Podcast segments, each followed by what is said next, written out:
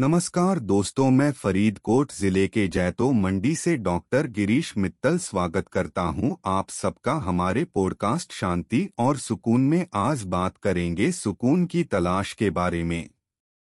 हम सभी जीवन में सुख की तलाश करते रहते हैं। अधिकतर लोग संघर्षों से भरी ज़िंदगी में प्रशांत महसूस करने और सुखी व्यक्ति बनने की कोशिश करते हैं। यह एक मानसिक अवस्था है जो हमें आनंद और समृद्ध जीवन के लिए महत्वपूर्ण है। जीवन में सुख की तलाश अनिवार्य होती है, क्योंकि यह हमें जीवन का मूल्य जानने, प्रशांत महसूस करने और अधिक उत्साहित होने की अनुमति देता है। लेकिन क्या सुख की तलाश में हम असली सुख से दूर हो जाते हैं?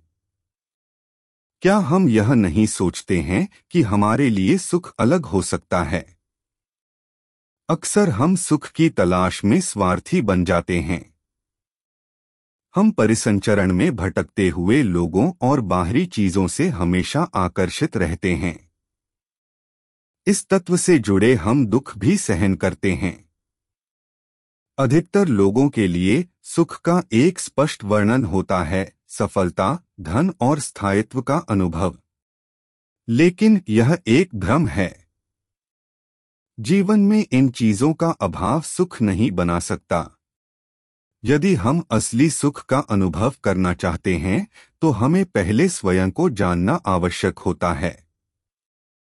जब हम अपने आत्मा के अंदर अंदर जाते हैं, तब हम समझते हैं कि सुखी होने का सच उस स्थान में है जहाँ हम आस्था के साथ रहते हैं। इस स्थान को मुक्ति, ध्यान और स्थिरता का स्थान कहा जाता है। स्वयं को जानने के लिए हमें अपनी मानसिक स्थिति के बारे में समझना होगा। हमारे मन के समान जैसे हमारे शरीर पर ध्यान दिया जाता है, उसी तरह हमें अपने मन और विचारों पर ध्यान देना होगा। ध्यान देने से हम समझते हैं कि वहाँ हमारी सुख, प्रशांति और समृद्धि की भी तलाश होती है।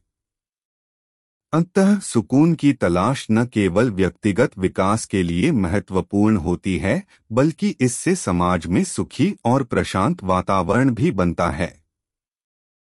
हमेशा से हम संघर्षों से भरी ज़िंदगी में आस्था और सुख की तलाश करते रहे हैं। इसलिए सुख की तलाश में हमें एक संतुलित मानसिक स्थिति दोहरानी चाहिए ताकि हम अपने जीवन को प्रशांत, सुखी और समृद्ध बना सकें। इस पॉडकास्ट में हमने सुकून की तलाश के बारे में बात की।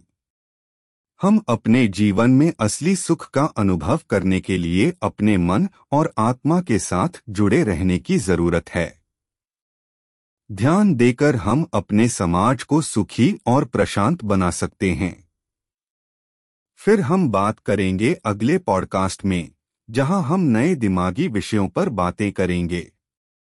आप सबको मेरा पॉडकास्ट सुनने के लिए धन्यवाद और जय हिंद।